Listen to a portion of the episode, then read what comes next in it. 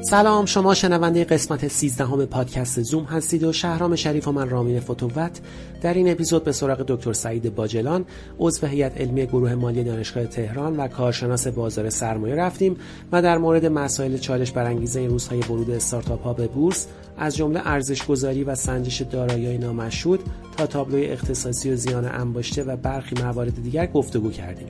با ما همراه باشید.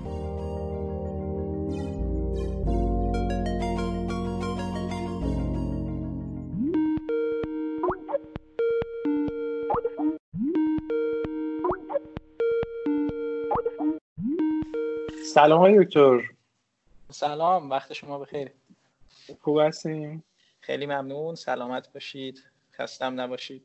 سلام سلام دکتر. سلام حال شما خوب است؟ فوتوبت سلامت مرسی ممنونم از شما؟ شاید خیلی شما رو نشناسن ولی خب خود من چند سال هست شما رو می‌شناسم از در واقع حالا چند بار از کمکتون استفاده کردم چند بار تحلیلاتون رو توی روزنامه دنیا اقتصاد منتشر کردیم. شما با آقای سعید دکتر سعید باجلان عضو هیئت ملی دانشگاه تهران هسته هر جا اشتباه می‌کنم به هم بگید. فکر کنم گروه مالی دانشگاه تهران هستید بله بله بله بنده عضو هیئت علمی گروه مالی دانشگاه تهران هستم. بله.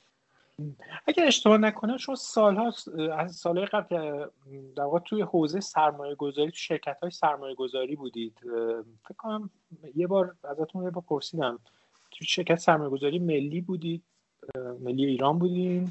و دیگه بله. کجا بودین من سال 85 بود که کار خودم رو توی حالا بگیم بازار سرمایه در شرکت سرمایه گذاری ملی ایران شروع کردم. بعد از اون توی مجموعه بانک تجارت به طور خاص روی بحث سرمایه گذاری ها کار می‌کردیم. بعدا در خدمت مجموعه پاسارگاد بودیم توی شرکت مشاور سرمایه گذاری ارزش پرداز و بعدا هم که دوباره رفتیم در یکی از شرکت های بانک تجارت شرکت سرمایه گذاری کارکنان بانک تجارت که ابتدا قائم مقامش بودم و بعدا هم شدم مدیر عامل اون شرکت که کار اصلی این شرکت هم فعالیت توی همه حوزه در اصل بازار سرمایه است. درسته. ببین شما شما آقای در حال کسی هستید که از در واقع ساید سرمایه گذاری از شرکت های سرمایه گذاری میاد توی حوزه استارتاپ هم کاملا شناخته شده هستی تو حوزه مالی و تامین مالی استارتاپ ها به خصوص. با می‌دونم با شرکت های مختلفی کار کردید کمک کردید به شرکت های مختلفی. همین الان هم می‌دونم دارید به آی پی او دیجیکالا کمک می‌کنید. از این جهت خیلی می‌تونید به یه عالم از سوالاتی که تو زمینه در واقع حضور استارتاپ ها توی بورس مطرح هست و همین الان هم از جنبه های مختلف هم دارن بهش می‌پردازن پاسخ بدید. من خیلی دوست دارم ما بحثمون رو امروز با شما رو این حوزه پیش ببریم. اساسا روی بحث استارتاپ ها و بورس. بله. دوست دارم حالا برای سوال اول به این فکر می‌کردم که اساسا استارتاپ ها خب می‌دونیم که یک نوع شرکت های خیلی نسبتا متفاوتی از شرکت های دیگه هستن ولی با همون ساختار شرکت های عادی دیگه. ولی خب با مدل شاید رشد سریعتر که تامین مالی ویژه رو میطلبه. و نکته که برام جای سوالی اینه که اساسا چرا استارتاپ ها باید آی پی او رو به عنوان یکی از مدل های تامین مالیشون در واقع در نظر بگیرن؟ اگه بخوام ساده بهش جواب بدیم چی میگید؟ متوجه نکنید قبل از اینکه من بخوام به طور خاص به این سال جواب بدم اجازه بدید با هم یک توافقی کنیم روی تعریف استارتاپ. خب. چون دیدم بعضی دوستان و حتی کسایی که کارشناس این حوزه هستن میان استارتاپ رو به عنوان شرکت تازه تاسیس یا مثلا شرکتی که ماکسیموم دو سه سال از عمرش گذاشته تعریف می‌کنن. خب. در حالی که نمی‌تونه تعریف جامع و مانعی باشد در اصطلاح. چرا؟ چون اگر همین الان من بیام یک شرکت پتروشیمی تأسیس کنم یا نه اصلا برم توی حوزه خودم یک شرکت مشاور سرمایه گذاری تأسیس کنم به این نمی‌تونیم بگیم استارتاپ. علا رقمی که خب حائز اون تر... ویژگی اون تعریف اصلا عمرش کم. درست. خب. خواهش می‌کنم. اگر شما بیاید منابع مختلف رو که وجود داره داخلش یه سرچی بزنید و یک نگاهی کنید واقعیت به یک تعریف مشخص نخواهید رسید. بلکه میان به جای تعریف کردن ویژگی های استارتاپ ها رو معرفی می‌کنن و میگن شرکتی که این ویژگی ها رو داشت حالا ما بهش می‌تونیم بگیم استارتاپ. حالا به طور خیلی خلاصه من بخوام این ویژگی ها رو خدمتون فهرست کنم. میان اساسا اولین ویژگی و مشخصشون اینه که نوآوری دارند. یعنی از روش های سنتی استفاده نمی کنند و توی اون محصول یا خدمتی که دارن ارائه می‌دهند یک نوآوری نهفته است. بحث بعدی حالا بحث عمرشونه. معمولا میگن این شرکت ها زیر سه سالن هرچند تا هفت و یا ده سال هم شما می‌بینید. یعنی استارتاپی می‌بینید که هفت سالش. رشد. یکی دیگر ویژگی های استارتاپ یا اینکه بتونیم یک شرکت رو توی category استارتاپ قرار بدیم رشده. یعنی چی؟ یعنی اینکه این شرکت ها استراتژیشون تمرکز بر رشد business تا سوداوری کوتاه مدت. یه ویژگی دیگه ویژگی ریسک پذیریه یعنی به طور متوسط این شرکت ها ریسک بیشتری رو قبول می‌کنن به امید ای که بتوانند بازدهی و return بیشتری رو در بلند مدت برای سهامداراشون فراهم کنند. بحث انعطاف پذیری رو داریم. به این معنی که حاضرن business model شون رو به با به تناسب شرایط تغییر بدهند. و اگر جاییش نیاز به اصلاح داره بیان این رو اصلاح کنن. یک ویژگی دیگر بحث اینه که اسکیلبل هستند این در اصل کسب و کارها. و یک ویژگی خیلی جالب و آخرین ویژگی که حالا من دیده هم توی کتاب های مختلف ذکر میشه. بحث اینه که وابسته به یک جغرافیای خاص نیستن. یعنی دامنه این شرکت ها یک شهر خاص نیست و می‌تونن توی جغرافیای گسترده محصولات و خدماتشون رو ارائه کنن. خب پس توی این تعریف دوم نمیایم یک تعریف ارائه کنیم. میایم ویژگی های یک شرکت رو. میگیم این شرکتی که ویژگی ها رو احراز کرد می‌تواند به عنوان یک استارتاپ تلقی شود. حالا وقتی ما داریم راجع به استارتاپ ها و IPO ی استارتاپ ها شما می‌پرسید اول باید ببینیم منظور ما از استارتاپ چیه. مسلما ما راجع به کتگوری اول یعنی اون تعریف اول اساسا صحبت نمی کنیم چون اونها خیلی دنبال آی پی او کردن نیستن. ما میایم سراغ شرکت هایی که توی این دسته دوم قرار می‌گیرن. خب که شاید اینها رو هم بهتر باشه لفظ فناوری محور براشون به کار ببریم تا بهشون بگیم استارتاپ. چرا؟ چون واقعیت همین چند تا شرکتی که ما الان داریم بحث ورودشون به بورسه شاید بعضی از این ویژگی ها رو مثلا لحاظ نکنن و بیشتر شرکت هایی باشن که دیگه از اون مرحله استارتاپی گذشتن و فناوری محورن من این رو لازم میدم خدمتون عرض کنم به این بله. خاطر که فکر می‌کنم برای که جواب این سوال رو بدم لازم بود اول این تعریف رو با همدیگه روش توافق کنیم. خوب تعریف خوب آره. خب حالا بریم سراغ سوال شما که فرمودید چرا استارتاپ ها اساسا به سمت آی پی او می‌روند؟ نکنید. کلا شرکت ها در طی مرحله عمر خودشون به یک جایی می‌رسن که احساس می‌کنن پتانسیل رشد و توسعه رو دارن. خب. اما برای این رشد و توسعه نیاز به منابع مالی دارند خب و باید یه طور این منابع مالی رو بتونن تأمین کنن. اساسا بعضی وقتا شرکت در یک مرحله قرار گرفته است و اون نیاز مالی که داره نمی‌تونه از منابعی که تا قبل از این استفاده کرده بود استفاده کنه و اون منابع مالی رو تأمین کنه. خب طبیعیه که اینجا توی کل دنیا شرکت ها حالا فارغ از اینکه استارتاپ باشن یا نه هر شرکت دیگری می‌روند سراغ بازار سرمایه و سعی می‌کنن این منابع مالی مورد نیاز برای رشد و توسعه فعالیتشون رو از این بازار سرمایه تأمین کنن. خب پس اساسا دلیل اصلی این که شرکت ها به طور کلی و استارتاپ ها به طور خاص به سمت آی پی او می روند دستیابی به این منابع مالی جهت رشد و توسعه فعالیت ها در آینده. آخه سعید من یه سوال من همین وسط مطرح بکنم. فقط که این نمیشه که منابع مالی در واقع دلیل ورود بله. شرکت ها به به بورس باشه. چیزهای دیگه هم احتمالا باید باشه. مثلا فرض کنید به هر حال مثلا همین الان اوبر رو مثلا مثال بزنیم که می‌بینیم سالها سرمایه گذار پولش رو خوابونده توی این شرکت به این امید که یه روزی بتونه این سرمایه رو در واقع به دست بیاره. بله. در واقع و چند برابر در واقع یه سرمایه ریسک پذیری که انتظار داره که اینو چند برابر به دست بیاره. پس یه دلیل دیگه هم می‌تونه در واقع بازگشت سرمایه سرمایه گذار باشه دیگه درسته؟ بله بله. نکنید حالا واقعیت بگیم دلیل اول اون مطلب که من خدمتون عرض کردم می توانیم سه تا دلیل دیگه هم واقعیت اضافه کنیم یکی بحث اینه که شما فرمودید به هر حال سرمایه گذاران نیاز به یک نقد. شوندگی. نقشوندگی برای سهامشون دارند خب و بازار سرمایه یکی از مکانیسم هاییه که این نقشوندگی رو برای اونها فراهم می‌کنه یک دلیل دیگه ورود به بورس اینه که شرکت که وارد بورس می شود اساسا به این معنی که از یک سری فیلترها گذشته و یک سری الزامات رو احراز کرده. خب خود این قضیه کمک می‌کنه به ارتقاء برند شرکت و به طور غیر مستقیم کمک می‌کنه به همون رشد و گسترش فعالیت شرکت. علاوه بر این سه تا دلیلی که تا اینجا داشتیم.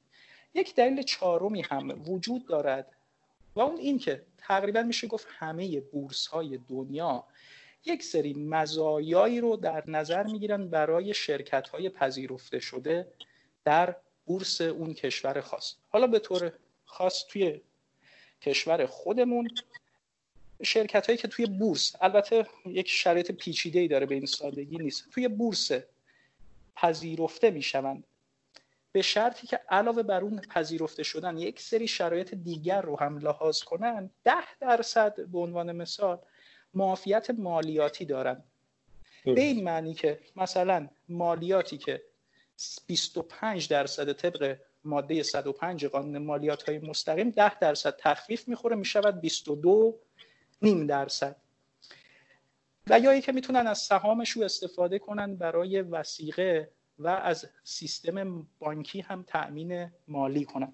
پس اینها هم یک سری مزایای غیر مستقیمه که پذیرش در بورس می‌تونه برای شرکت ها به همراه داشته که اشاره کردید از اون جهت می‌پرسم که یکی دو جا هم اینو دیدم. این مزیت که فقط برای استارتاپ هایی که وارد بورس میشن نیست این مزیت برای همه است دیگه درسته؟ خیلی سال خوبی بود. نکنید اولی که این مزیت برای همه است. خب اصلا مخصوص استارتاپ ها نیست.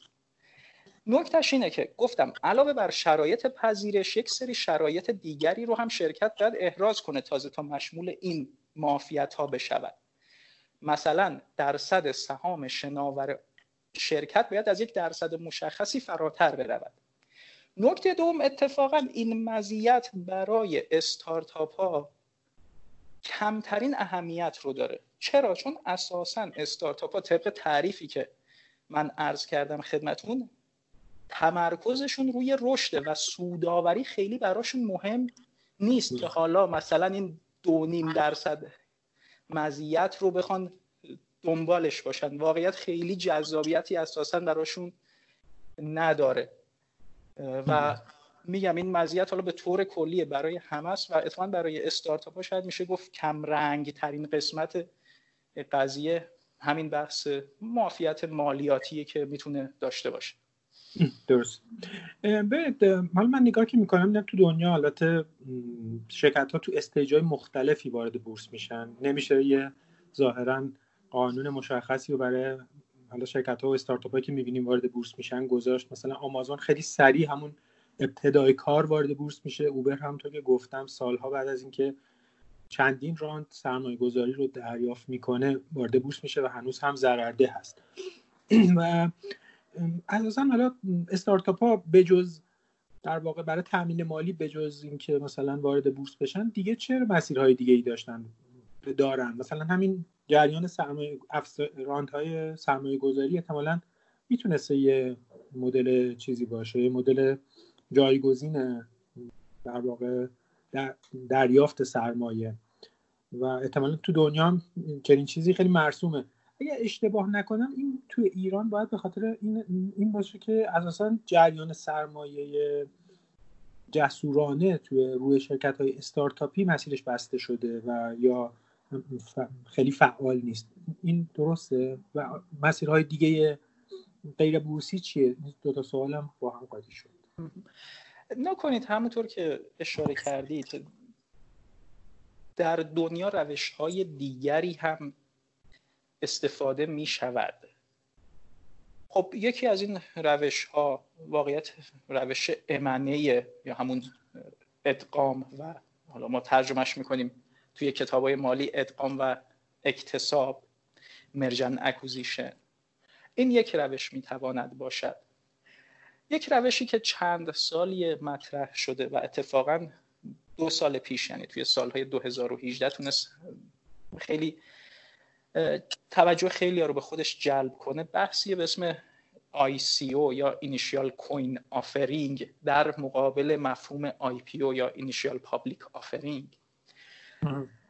خب علاوه بر اینها بحث crowdfunding هم تا حدی مطرح بوده. منتها نکته ای که وجود دارد این روش ها بستگی به مرحله عمر شرکت دارن. خب شاید برای شرکتی که در حد یک ایده است خب و هنوز product ی نداره به عنوان مثال ICO و یا crowdfunding جوابگو باشد.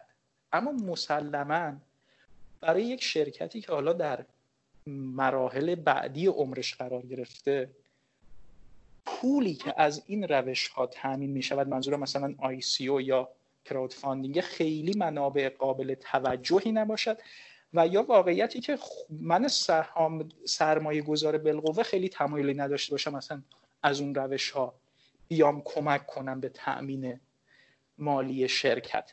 پس روش های دیگری وجود دارد اما باید ببینیم راجع به چه شرکتی داریم صحبت می‌کنیم. یک شرکت که در مراحل اولیه عمرشه. بله شاید IPO گزینه اصلا خوبی نباشد. اما برای یک شرکتی که حالا به یک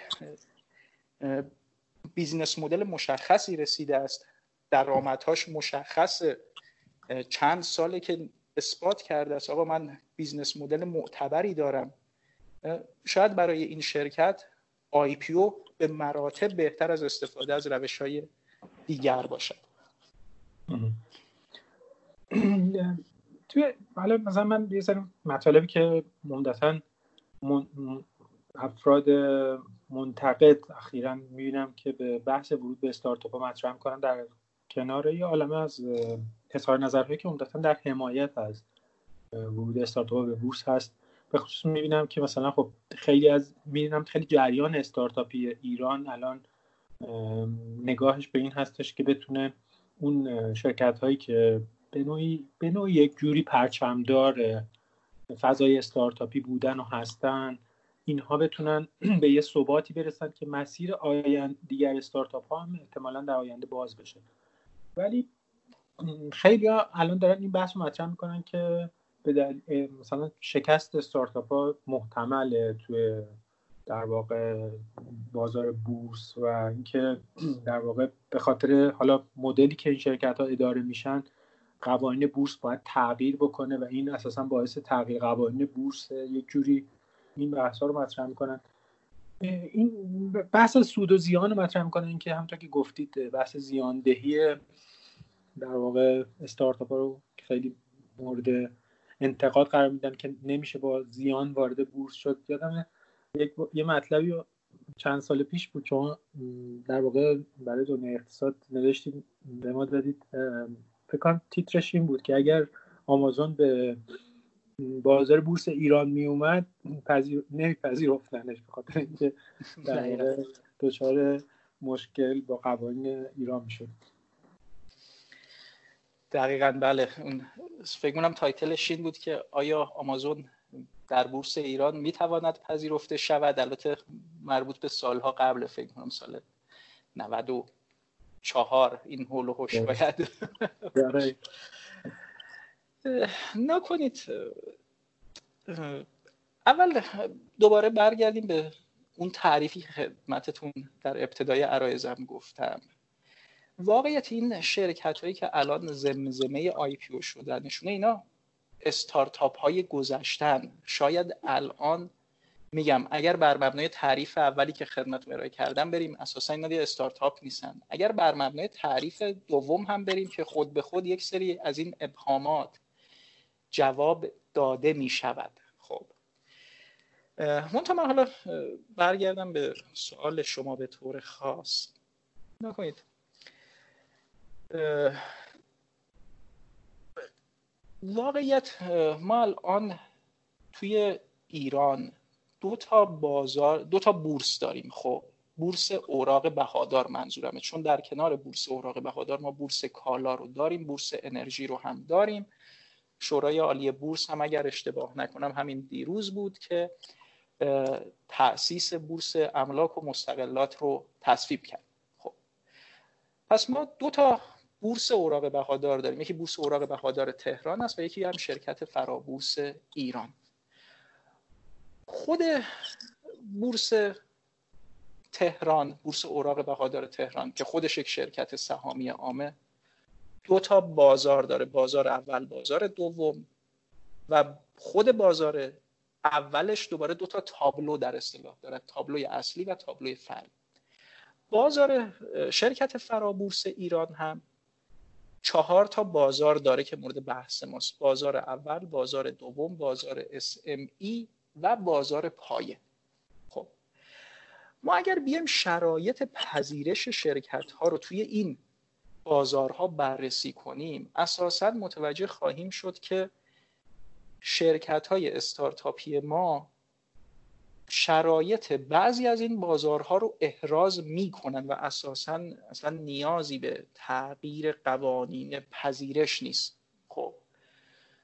و این بحث که آقا بیایم قوانین رو تغییر بدیم اساسا نیازی به انجام این کار نیست. چرا؟ چون ما در حال حاضر همین الان این شرکت های بورسی ما شرکت های استارتاپی ما این شرایط بعضی بورس ها رو می توانند احراز کنند و نیازی به این کار نیست. خب پس این یک نکته است که من حالا باید در جواب شما عرض کنم. یه بحث دیگری که حالا اشاره کردید بحث احتمال حالا شکست این استارتاپ هاست. خب نکنید.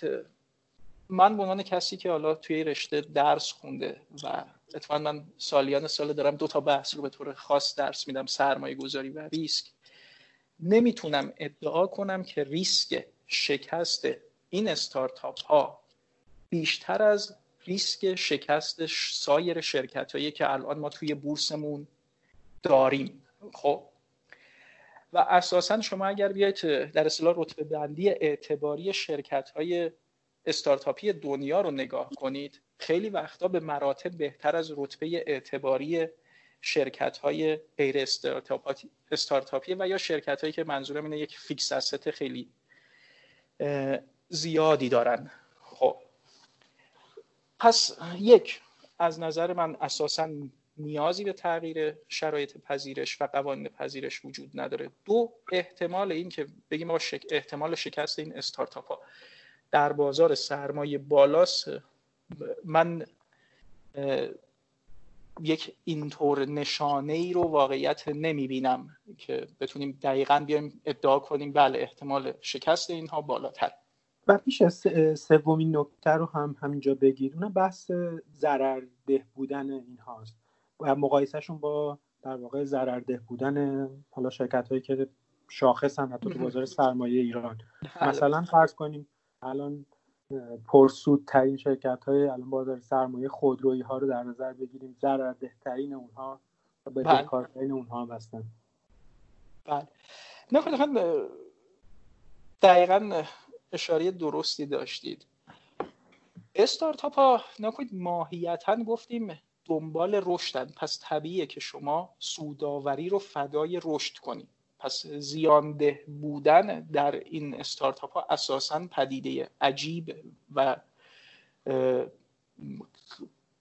قول معروف خیلی نامتعارفی نیست.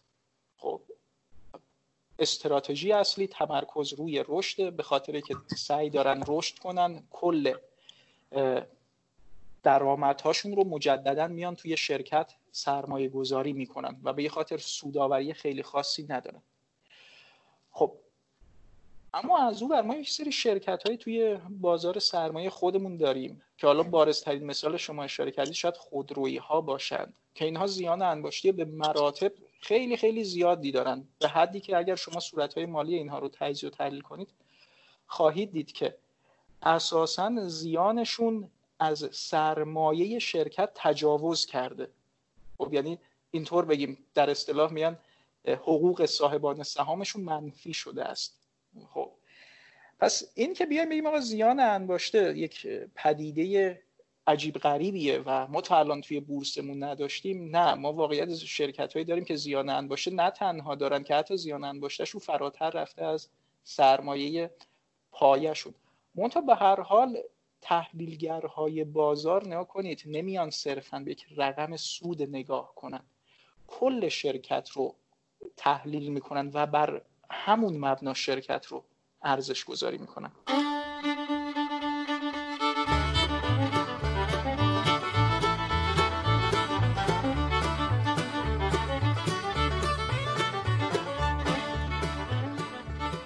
امیدوارم جوابتون رو آره داده باشم. رامی جان بپرس. تو فکر کنم یه سوالی می‌خوای بپرسی. آره من خواستم دکتر در مورد دارایی نامشروط بپرسم که به نظرم سوال خیلی هست و اینکه اساسا به چه چیزایی دارایی نامشروط میگن؟ چون استارتاپ ها در واقع با این موضوع مواجه هم. و اینکه چرا دارایی نامشروط رو ارزش گذاری می‌کنن توی استارتاپ ها؟ این رو اجازه بدید یکم تخصصی بحث کنیم امیدوارم حوصلتون سر نرم و من فکر می‌کنم نیازه که یک بار به این سال به صورت تخصصی جواب داده بشه. کلا کلا این برنامه کلا تخصصیه. فکر کنم آره دقیقاً. داده باشه علاقه من به این بحث وگرنه هم آره. اولش رفته بیرون. نکنید. من چون توی جلسات برگزار شده در خصوص حالا استارتاپ ها بوده هم. خب و از اون هم خب از سالهای قبل در رابطه با ارزش گذاری حالا در خدمت بعضی فعالان بازار بودیم بعضی حتی مدیران خود سازمان بورس فرابورس و شرکت بورس.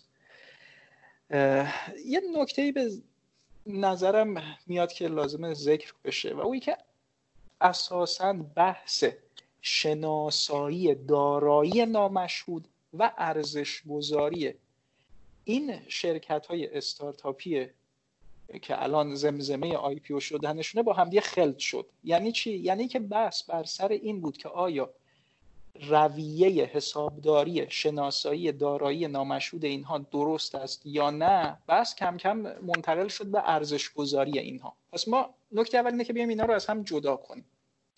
بحثی که سازمان بورس و فرابورس بحث اصلیشونه اطمینان حاصل کردن از اینه که شناسایی دارایی نامشهود این شرکت ها مطابق با استانداردهای حسابداری صورت گرفته است. این بحث اصلی. من این نکته رو خدمتون ارز کنم. هم خدمت دوستانی که استارتاپیان هم کسایی که بازار سرمایه ما استاندارد شماره 17 حسابداری رو داریم برای شناسایی دارایی های نامشهود که بالای 99.9 دهم درصد شبیه استاندارد جهانیشه. خب استاندارد جهانی استانداردهای مختلفی داریم اما معروف ترین استاندارد دارایی نامشهود در دنیا استاندارد بین المللی شماره 38 خب پس ما این استاندارد رو توی ایران داریم. گفتم بسیار شبیه استاندارد بین المللی است بس که وجود داره اینه که اساسا تعریف دارایی نامشهود چیه؟ اول باید یه تعریفی از این داشته باشیم. نکنید طبق همین استاندارد. میگه دارایی نامشهود یک دارایی قابل تشخیص غیر پولی و فاقد ماهیت عینیه. خب منتها ویژگی اصلیش اینه که قابل تشخیص باشد. حالا برای این که قابل تشخیص باشه دو تا ویژگی ذکر می‌کنه. میگه اولی که بتونیم جداش کنیم. یعنی چی؟ یعنی که بتونیم از دل شرکت ببریم بیرون ببریم بفروشیمش خب؟ یا که مثلا اجارش بدیم. دومین ویژگی که یک دارایی باید داشته باشه که بتونیم بگیم آقا این دارایی است دارایی نامشهوده اینه که از حقوق قراردادی و یا قانونی ناشی شود. خب؟ یک دارایی که این دوتا ویژگی رو داشته باشه. جدا شدنی باشد. از حقوق قراردادی یا قانونی ناشی شود. بهش میگن دارایی نامشهود حالا او ویژگی هم باید داشته باشه. یعنی غیر پولی باشه و فاقد ماهیت عینی. این دارایی نامشهود ما صرفا موقعی می‌تونیم بیایم به عنوان یک اسست در ترازنامه این رو نشونش بدیم و یه ارزش پولی رو بهش نسبت بدیم که اولا جریان منافع اقتصادی آتی داشته باشد. یعنی چی؟ یعنی این استی که من اسمش رو گذاشتم دارایی نامشهود مثلا اسمش رو گذاشتم پلتفرم. خب. این در آینده برای شرکت یه سری جریانات نقدی ایجاد کند. و دو این که بتونم بهای تمام شدهش رو با دقت زیادی و با قابلیت اتکا اندازه گیری کنم. پس این تعریف دارایی نامشهود از لحاظ استاندارد مشخص است و میگم کاملا با تعریف بین المللیش منطبق. نکته اصلی که وجود داره و این محل مناقشه بوده اونم نه در خصوص تمام استارتاپ ها بعضی از اونها. اینه که بعضی شرکت ها اومدن کل مخارجی رو که صرف به عنوان مثال توسعه فعالیت هاشون کردن. به عنوان دارایی نامشهود شناسایی کردن. بعضی شرکت ها این کار رو انجام ندادن و در اصطلاح هزینه کردن اون مخارج رو. خب الان بحث اصلی که وجود داره اینه که آیا این رویه های استفاده شده صحیح هست یا خیر؟ خب میشه چند تا چند تا مثال عینی بزنید؟ ما یه تصویری از مشهود تصویر مشهود از یه دارایی نامشهود ببینیم یعنی چی فکر کنم کاربران مثلا می‌تونه تعداد کاربران یه, یه نوع دارایی نامشهود باشه. الان به خود استفاده کنم. نکته خوبی رو اشاره کردین. شهرام جان منم خواستم این اشاره کنم. چون خیلی از استارتاپ ها در واقع اون یوزر بیس و پلتفرم که ساختن به عنوان سرمایهشون محسوب می‌کنن و میشمارن. نه در واقع حالا ملک و لوکیشنی که داخلش هستن. بر برعکس شرکت های سنتی. درست میگم؟ دقیقا. نکنید حالا ما دو تا مثال رو بزنیم. پلتفرم و کاربران. خب. پلتفرم اساسا بله می‌تواند به عنوان دارایی نامشهود شناسایی شود. چرا؟ چون این ویژگی هایی که من خدمتون عرض کردم دارد. یعنی اولی که قابل شناسایی جریان منافع اقتصادی آتی داره. خب یعنی شما به واسطه او پلتفرمته که داری فروش رو انجام می‌دید اگر او پلتفرم نباشه که جریان مالی هم شرکت شما براش ایجاد نمیشه. و بهای تمام شدهش هم قابل اندازه گیریه یعنی شما می‌تونی بیای بگی که من برای ساختن این پلتفرم انقدر آدم روی این پلتفرم کار کردن انقدر وقت گذاشتن. و دقیقا اینها رو بیای حساب کتابش رو انجام بدی و بگی خب این دارای نامشهود من انقدر میارزه منم میام داخل دفاترم ثبت و شناساییش می‌کنم. در خصوص کاربران هم همین قضیه برقراره. منتها نکته ای که وجود دارد اینه که وقتی شما ادعا می‌کنیم من یک در اصطلاح یوزر بیس مثلا یک میلیون نفره ای دارم یا حالا هر تعداد دیگری یکم اثبات این که این مخارجی که توسط شما صورت گرفته آیا صرفا در راستای ایجاد این یوزر بیس بوده یا نه؟ یکم اینجا واقعیت چون اینطور این بحث دارایی نامشهود استارتاپ ها یک بحث نوعیه یه مقدار حالا چالش برانگیز می شود خب که آیا ما کل مخارجی که از بابت ساختن یوزر بیس شده باید بیایم به عنوان دارایی نامشهود شناسایی کنیم یا نه؟ فقط یک قسمت خاصش رو باید بیایم به عنوان دارایی نامشهود شناسایی کنیم. و این دقیقا اون جاییه که الان محل بحث واقعیت. خب. و این بحث دارایی نامشهود اساسا بحث ارزش گذاری نبود. خب بحث شناساییش بود. شناسایی به همین مفهومی که خدمتون عرض کردم. و این هم بگم خب ما سازمان حسابرسی رو داریم انجمن حسابداران خبره رو داریم خود سازمان بورس رو داریم. اینها کسایی هستن که می‌تونن بشینن بر پایه استانداردهای موجود در این خصوص اظهار نظر کنن. منتها یه نکته خیلی خیلی مهم اینجا خدمت رو ارز کنم. از دید منی که توی بازار سرمایه فعالیت می‌کنم اساسا مبلغ این دارایی نامشهود در قیاس با ارزش کل شرکت. اونقدر کمه که من چه این رو در اصطلاح کلش رو ببرم کپتالایز کنم. چه کلش رو هزینه کنم خیلی تأثیری در برآورد من نخواهد داشت. خب من به عنوان حالا برای که یکم بحث شفافتر بشه خدمت فرض کنم. فرض کنیم شرکتی داریم حدودا 5000 میلیارد تومان 3000 میلیارد تومان 10000 میلیارد تومان یا حالا هر عدد دیگری میارزه بحثی که ما داریم راجع به دارایی نامشهود می‌کنیم راجع به یک عددی مثلا راجع به نمی‌دونم 100 میلیارد تومان فرض کنید. خب. برای من تحلیلگر وقتی دارم تحلیل می‌کنم اگر کل این 100 میلیارد تومان هزینه شده باشه من حواسم بهش موقع تحلیل خودم این رو لحاظ می‌کنم. اگرم عین 100 میلیارد تومان کپتالایز شده باشد یعنی تبدیل به سرمایه شده باشه توی ترازنامه شرکت منعکس شده باشه دوباره حواسم به این قضیه هست. و این رو توی تحلیل خودم لحاظ خواهم کرد. علاوه که عدد میگم در قیاس با کل ارزش شرکت عدد خاصی هم نیست که حالا من خیلی بخوام راجع این نگرانی داشته باشم. درست.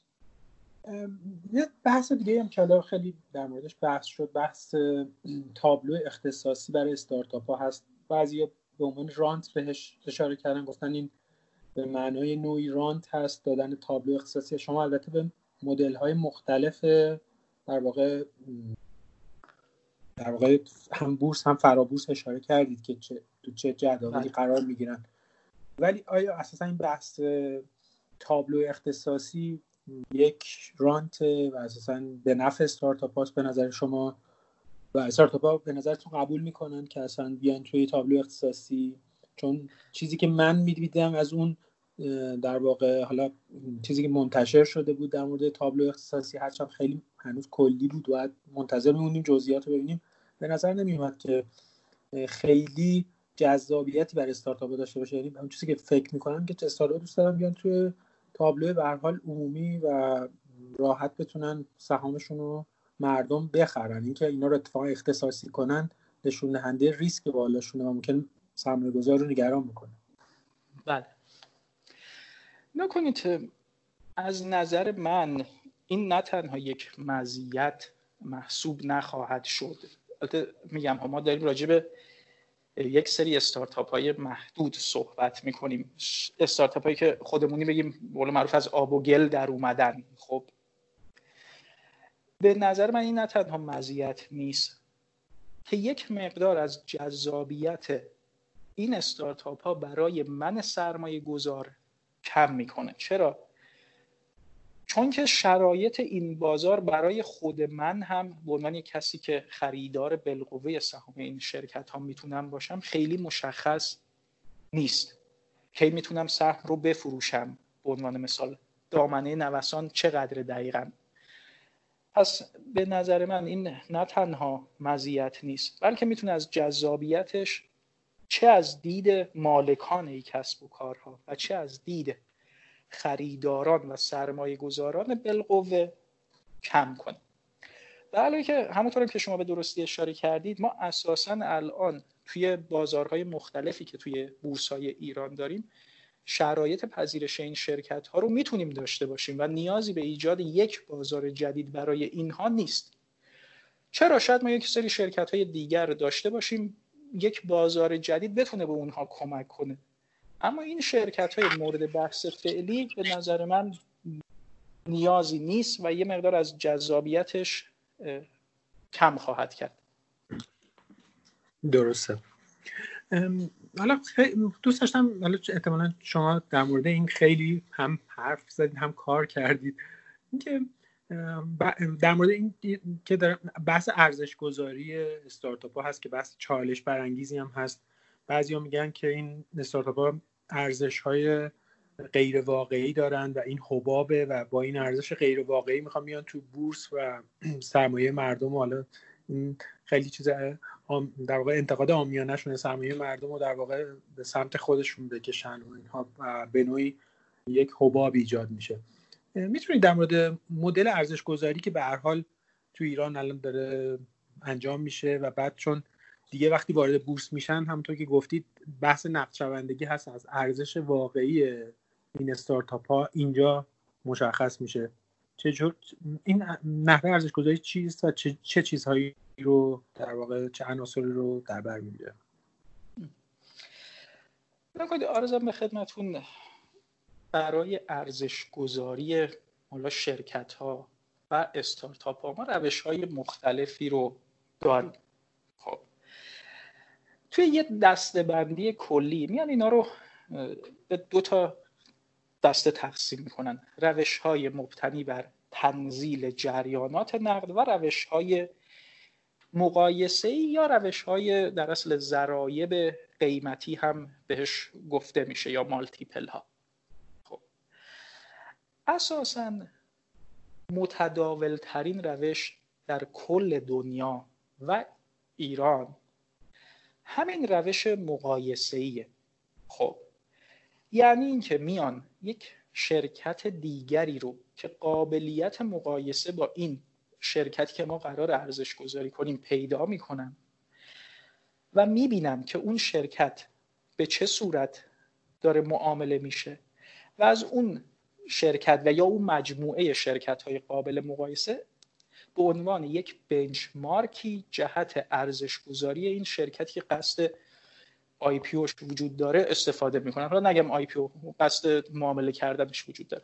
این واقعیت اصلا چیز عجیب غریبی نیست. شما ماشین هم که میری بخری دقیقا همین کار رو می‌کنی. میری یه ماشینی پیدا می‌کنی با همون کار کرد با همون حجم موتور با همون مشخصات فیزیکی. واقعیت این روش میگم یک روش عجیب غریبی نیست. نکته که وجود داره و بحث اصلیه پیدا کردن شرکت قابل مقایسه است. خب. شما یک ماشین رو به راحتی می‌تونی یک ماشین قابل مقایسه براش پیدا کنی اما شاید برای یک شرکت نتونی یک شرکت قابل مقایسه پیدا کنی.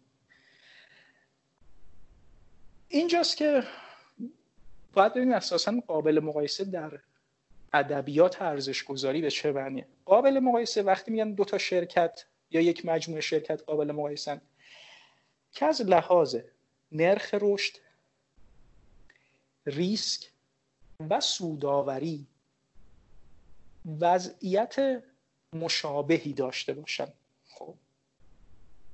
حالا مشکلی که بروز پیدا می‌کنه بعضی وقتا برای یک شرکت که ما مثلا توی ایران قصد ارزش گذاری اون رو داریم هیچ گونه شرکت قابل مقایسه پیدا نمی شود میریم سراغ یک شرکت خارجی مشابه به عنوان مثال من اولین شرکتی که با این ویژگی دیدم شرکت مپنا بود مدیریت پروژه های نیروگاهی ایران.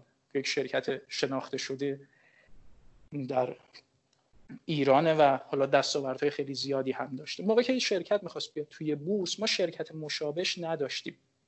می‌رفتن چه کار می‌کردن؟ می‌رفتن از بنچمارک های جهانی استفاده می‌کردن. دقیقا زمانی که قرار بود عرضه اولیه بشود ما شرکت رو داشتیم تحلیل می‌کردیم که سهامش رو بخریم و دقیقا این مشکل رو داشتیم همین قضیه در خصوص استارتاپ هم برقراره. نکته که باید بهش تحلیلگرها توجه داشته باشن اینه که بعضی از این نسبت هایی که استفاده میشه تحت تاثیر شرایط اقتصادی هست. به عنوان مثال شما پی بورس فرض کنیم. نیویورک رو نمی‌تونید با بورس تهران مقایسه کنید. چرا؟ چون نرخ تورم متفاوته. اما بعضی نسبت ها وجود دارد. که نه خیلی تحت تاثیر این پارامترهای اقتصادی نیستن یا خیلی کمتر تحت تاثیر این پارامترهای اقتصادی هستند و شاید بشونیم همون شرکت ها رو بگیر همون نسبت ها رو از بورس های دیگه بگیریم با یک مقداری تعدیل به یک عدد قابل اتکایی برسیم که بگیم آقا از این عدد ما باید توی ارزش گذاری یک شرکت در بورس تهران به عنوان مثال یا فرابورس ایران استفاده کنیم. پس اساسا روش ارزش گذاری مقایسه ای متداول ترین روشه. تحت تاثیر پارامترهای اقتصادی قرار می‌گیره. منتها روش هایی وجود داره که بتونیم اثر پارامترها رو محاسبه کنیم و یا از نسبت هایی استفاده کنیم که در اصطلاح کمتر تحت تاثیر پارامترها. منتها من خودم توصیم همیشه همینه و بوده. همیشه از روش مقایسه ای استفاده کنید منتها سعی کنید با استفاده از روش تبدیل جریانت نقد هم اون صحت محاسباتتون رو چک کنید. یعنی ببینید آیا جوابهایی که میدن با هم نزدیک هستن یا نه خیلی اختلاف معنی داری دارن. اینه که همین قضیه در خصوص استارتاپ ها هم واقعیت از دید من مستاق می‌تونه داشته باشه. البته دکتر فکر می‌کنم برای مقایسه چند تا شرکت تکنولوژی داریم توی بورس بورس ایران. الان و چند تا هم دانش بنیان فکر می‌کنم باشن. درست میگم؟ حالا نکته خوبی رو اشاره کردید. اولی که یک موجی را افتاده به نظر من شاید خیلی اصلا کلیتش درست نباشد. ورود استارتاپ ها به بورس. یکی که گفتم از دید من اینها بیشتر شرکت فناوری محورن. و همونطوری هم که شما اشاره کردید ما هم همین الان چند تا شرکت فناوری محور واقعیت توی بورس خودمون داریم. حالا شاید یه مقدار business model شون با اینها متفاوت باشد. خب ما اینها رو از قبل داشتیم. می شود از نسبت های اونها استفاده کرد. خب منتها به نظر من شاید اون قابلیت مقایسه رو خیلی نداشته باشن. چرا؟ چون به نظرم از لحاظ اون سه تا پارامتری که خدمتون عرض کردم یعنی نرخ رشد سوداوری و در اصل ریسک این شرکت ها خیلی در اصطلاح میگن کامپربل یکدیگر نیستن. ما داریم توی شرکت های حال حاضر بورس یک سری شرکت های فناوری محور اما شاید با استارتاپ هایی که الان مورد بحثن خیلی قابلیت مقایسه نداشته باشن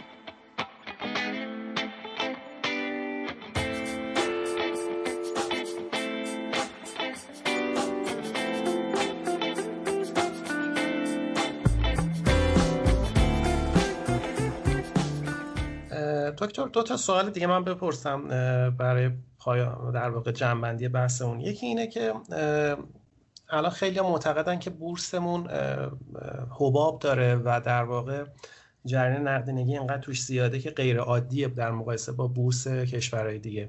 آیا اساسا ورود شرکت تک و استارتاپی توی این بره زمانی به بورس ایران فکر می‌کنین به عنوان کسی که در واقع سالهاست تو این حوزه بودین و کارشناس این در واقع علم هستین زمان خوبی هستش توی این بره و اینکه سوال دوم اینه که در هنگام عرضه اولیه یا همون آی پی او چند درصد از سهام شرکت استارتاپی عرضه میشه و قابل خرید هست برای مردم. شاید این خیلی بر خود من راستش جالب این سوال.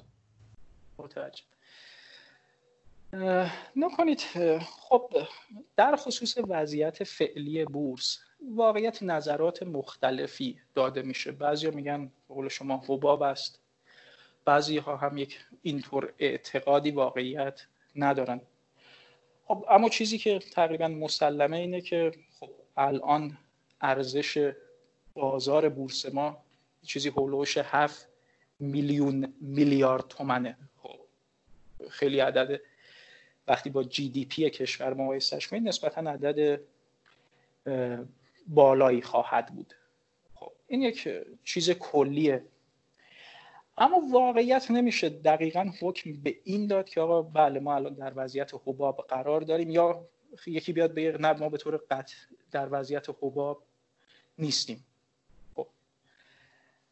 این نظر کلی منه و به نظرم در همین بازار هم ما می‌توانیم سهمایی رو پیدا کنیم که ارزشمندن و خوبه که بخریمشون از او برم سهمایی پیدا می‌شوند که واقعیت شاید به دو سه برابر قیمت ذاتیشون داره معامله میشه و اساسا خیلی خریدشون توجیهی ندارد اینکه آیا ورود استارتاپ ها در این شرایط به بورس صحیح هست یا نه واقعیت میگم تحلیلگرای ما متاسفانه خیلی وقتا من ورور میشنوم تحلیلگرا رو خیلی در اصطلاح آندر استیمیت می‌کنن ما داخل ایران واقعا تحلیلگرهای خیلی خوبی داریم. اگر درست بتونن تحلیل کنن مسلما ورود اینها می‌تواند اتفاقا کمک کنه به نرمال شدن شرایط بورس. خب چرا؟ چون یه مقداری از نقدینگی خواهد رفت سمت اینها. و او سهمایی که خدمت رو عرض کردم شاید ارزشمند نیستن پول از اونها شاید خارج بشه بیاد صرف خرید اینها بشه البته به شرطی که اینا درست تحلیل بشوند. خب نه که تو دل خود اینا یه حبابی وجود داشته باشه. پس به نظر من که بیان بگیم الان شرایط مساعد نیست یا شرایط مساعد است اصلا معنی نمیده. تحلیلگرها باید درست شرایط رو تحلیل کنن به نظر من. و اگر این تحلیل درست باشه فارغ از که در چه وضعیتی بازار قرار داره ورود اینها می‌تواند یک اتفاق خوب باشه. در مورد اینکه حجم در اصل عرضه چقدره؟ بستگی داره به بازاری که شرکت داخل اون پذیرش میشه. عمده شرکت هایی که ما راجع به IPO شدنش رو صحبت می‌کنیم. target شون بازار دوم فرابورسه که طبق قانون مینیموم عرضه 5 درصد یعنی مینیموم سهام شناور 5 درصد است. منتها واقعیت با توجه به شرایط حال حاضر بورس و حجم نقدینگی که توی بورس وجود داره 5 درصد عدد کمیه و خب این تقاضا از سمت خود فرابورس و سازمان بورس وجود داره که سهامداران شرکت قبول کنن و درصد بیشتری از سهمشون رو عرضه کنن. حتی من صحبت از 15 و حتی 25 هم شنیدم اما نمی‌دونم که آیا خود استارتاپ ها با یه طور اعدادی موافق باشن یا نه. اما مینیمومش خدمت ورز کردن لحاظ قانونی 5 درصده. دکتر من یه سوالی که در همین زمینه دارم اینه که تجربه ای که حالا مثلا ما تو آمازون می‌بینیم توی شرکت توی کشورهای مختلف می‌بینیم این که در حال روی استارتاپ ها سرمایه گذاری توی بورس تو دراز مدت جواب میده. بله. و چیزی که تو بازار سرمایه امروز می‌بینیم اینه که مردم سرمایهشون بردن که در واقع پول نقدشون ارزشش حفظ بشه در برابر گرانی روزافزون دلار و طلا و اینا. اینه که با, چه با چنین تخ... در واقع اختلاف در واقع دیمندی تقاضایی از دو سمت چطور میشه یه بالانس مناسب توی این فضا رسید و انتظار داشته در واقع از این استارتاپ ها استقبال خوبی صورت بگیره از بورس نه احساسی؟ نکنید به نظر من این سالی که فرمودید در خصوص همه شرکت ها می تواند برقرار باشد. یعنی نه تنها استارتاپ ها حتی اگر ما راجع به یک شرکت سودآور قدیمی هم صحبت کنیم با یک شرکتی با یک دارایی ثابت خیلی زیاد. همین قضیه می‌تونه واقعیت برقرار باشه. اساسا نگاه کنید بازار سرمایه یک بازار بلند مدت هست. خب و خیلی نباید بر مبنای احساسات داخلش تصمیم گیری کرد. کسایی که به نظر من احساسی رفتار می‌کنن اتفاقا اونایی که بازندگان اصلی این بازارن و صرفا کسایی که صبر و حوصله دارن موفق هستن. خب یه نکته رو دقت می شاید کسی باشه الان فرض کنید فرش خونش رو فروخته باشه و باشه داخل بورس. و تا امروز هم ارزش این پولی که آورده داخل بورس برابر شده باشد. اما اگر واقعا تحلیل خاصی پشت این نباشه و صرفا بر مبنای احساسات این سرمایه گذاره مثال ما عمل کنه امکان داره ظرف چند وقت آینده نه تنها پول سودش رو از دست بده که اصل سرمایهش رو هم از دست بدهد. و همیشه این اصل رو به خاطر داشته باشید که تحلیل توی بورس در بلند مدت جواب خواهد میده جواب میده و احساسات سرانجام خیلی خوبی نداره. ولی دکتر خیلی هم میگن که اساسا پول قدرت پول از قدرت تحلیل بیشتره. نکنید ما یه بحثی داریم تحت عنوان مالی رفتاری خب؟ و اینطور بیام کسایی که این تئوری رو ارائه کردن به خاطر ارائه این تئوری اون دو نفر نوبل هم گرفتن نوبل اقتصاد هم گرفتن. بله یک اینطور پدیده رو ما در بازار داریم خب. اما ما وقتی میایم ریترن دو دست سرمایه گذار رو با هم مقایسه می‌کنیم اونایی که صرفا احساسی عمل کردن و اونهایی که تحلیلی عمل کردن خواهیم دید که در نهایت ریترن تحلیلگرها بیشتره. بله. و احساسی ها فقط در یک دوره خاص می‌تونن توی بازار دووم بیارن. تازه اون هم به شرطی که بتونن زمان خروج از بازار رو تشخیص بدن که معمولا به این صورت نیست. ما یه دوستی داشتیم قبلا توی کار در اصطلاح قراردادهای آتی سکه بود.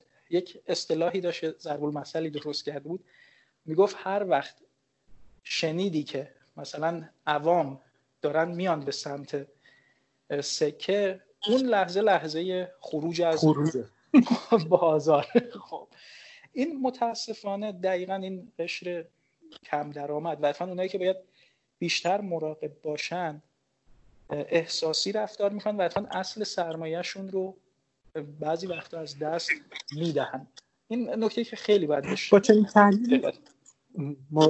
با چنین تحلیلی حضور استارتاپ تو بورس حالا اگه بخوایم از شما به عنوان حالا اون تخصص بازار سرمایه تو می‌خوام سوال بپرسم.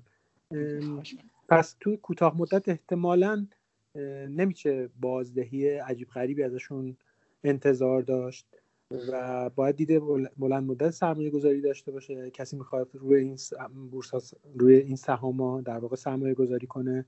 ولی از طرف دیگه من یه چیزی که مد نظرم اینه که خب به حال این استارتاپ ها خیلی برند هم شدن و احتمالا خیلی اول کار خیلی مورد توجه قرار خواهند گرفت و اسمشون خیلی پرتمطراق شنیده خواهد شد.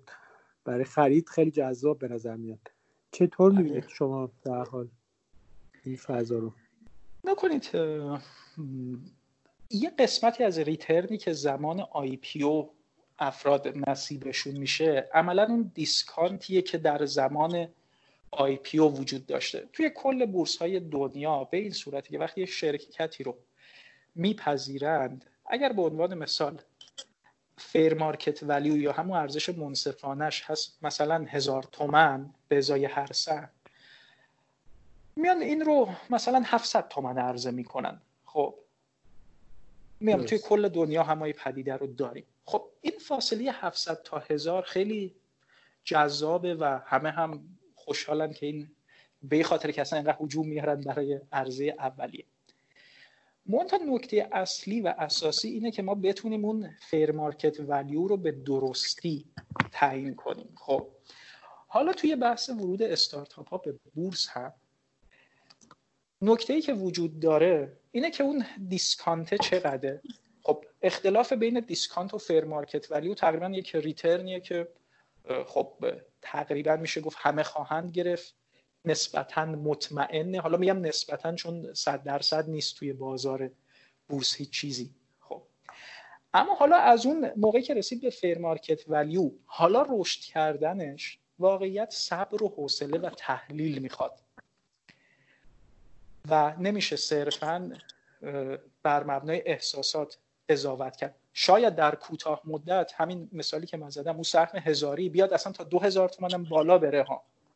اما اگر واقعا توسط متغیرهای بنیادی اون رشد قیمتی حمایت نشود و توجیه نشود امکان داره که از اون دو هزار حالا فردا بیاد برسه به همون 700 که روز اول عرضه شده بود. اینه که جنبندی کنم.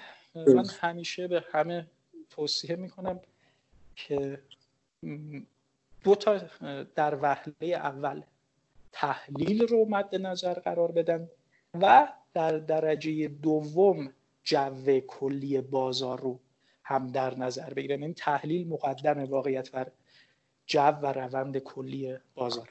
رامین سوال دیگه اگه نداری در واقع منم دیگه سوال خاصی ندارم. من خواستم در مورد مراحل پذیرش بپرسم ولی فکر می‌کنم دیگه خیلی طولانی بشه بحثمون و از حوصله این بحث خارج باشه اگه شما آقای دکتر بحث دیگه ای که فکر کنید مهم باشه توی این حوزه در ورود به بورس اگه ندارین ما خدافظی کنیم. اگه هستش بفرمایید. من فقط یه نکته رو خیلی سریع خدمت رو عرض کنم. واقعیت ورود استارتاپ ها به نظر من توی بورس یک چیز عجیب غریب و پیچیده نیست. همونطوری که شما اشاره کردید بنده هم اشاره کردم واقعیت ما شرکت های کم و بیش مشابه توی بورس داشتیم از گذشته اینا پذیرفته شدن. این که بیایم اینها رو بخوایم فرض کنیم آقا قرار یک اتفاق خیلی عجیب غریبی رخ بده به نظر من خیلی شاید چیز درستی نباشه. من به عنوان فقط یک مثال خدمت فرض کنم. ما یک شرکتی داریم به اسم میتکو یا هلدینگ معدنی خاورمیانه. این شرکت من چون دقیقا درگیر قیمت ارزش گذاریش برای ارز اولیه بودم روزی که وارد بورس شد صرفا و صرفا یک سری طرح بود روی کاغذ. خب یعنی یک سری فیزیبیلیتی استادی بود. در حالی که از اون روزی که وارد بورس شد اگر اشتباه نکنم سال 1390 تا به امروز اتفاقا یکی از موفق ترین شرکت های ما بوده بازدهی خیلی خوبی داشته و یکی از واقعیت پرپتانسیل ترین شرکت های بورسی ما توی ادوار مختلف بود. یعنی حتی دوران هایی که مثلا بورس ما دور دچار رکود بود است.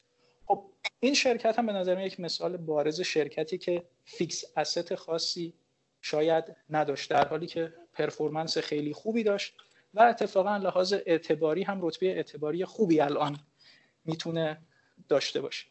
اینه که خواهشی که دارم اینه که فکر نکنیم آقا یک اتفاق خیلی عجیب غریبی قراره بیفته و از اینا یک قول بسازیم در اصطلاح این خیلی من... لازم دیدم خدمتتون عرض کنم. آره خیلی ممنون. خیلی توضیحات خوبی دادید آقای دکتر سعید باجلان. و ممنونم که توی برنامه امروزمون شرکت کردید. برای خود من خیلی آموزنده بود و همیشه ازتون یاد می‌گیرم و دوست دارم باتون حرف می‌زنیم. و ایشالله که باز بتونیم خدمتون برسیم. حالا بعد از ورود حالا این چند تا استارتاپ احتمالا به بورس دوباره شاید یه برنامه دیگه بیام پیشتون و یه مقدار حالا با تحلیل در مورد حالا سهمای هر کدوم صحبت بکنیم. خیلی ممنونم قربان شما. خسته هم نباشید. من تشکر می‌کنم دکتر از اینکه توی برنامه ما شرکت کردین. خسته نباشین. مرسی ازتون. قربان شما خسته نباشید. خدا شما. خدا خدا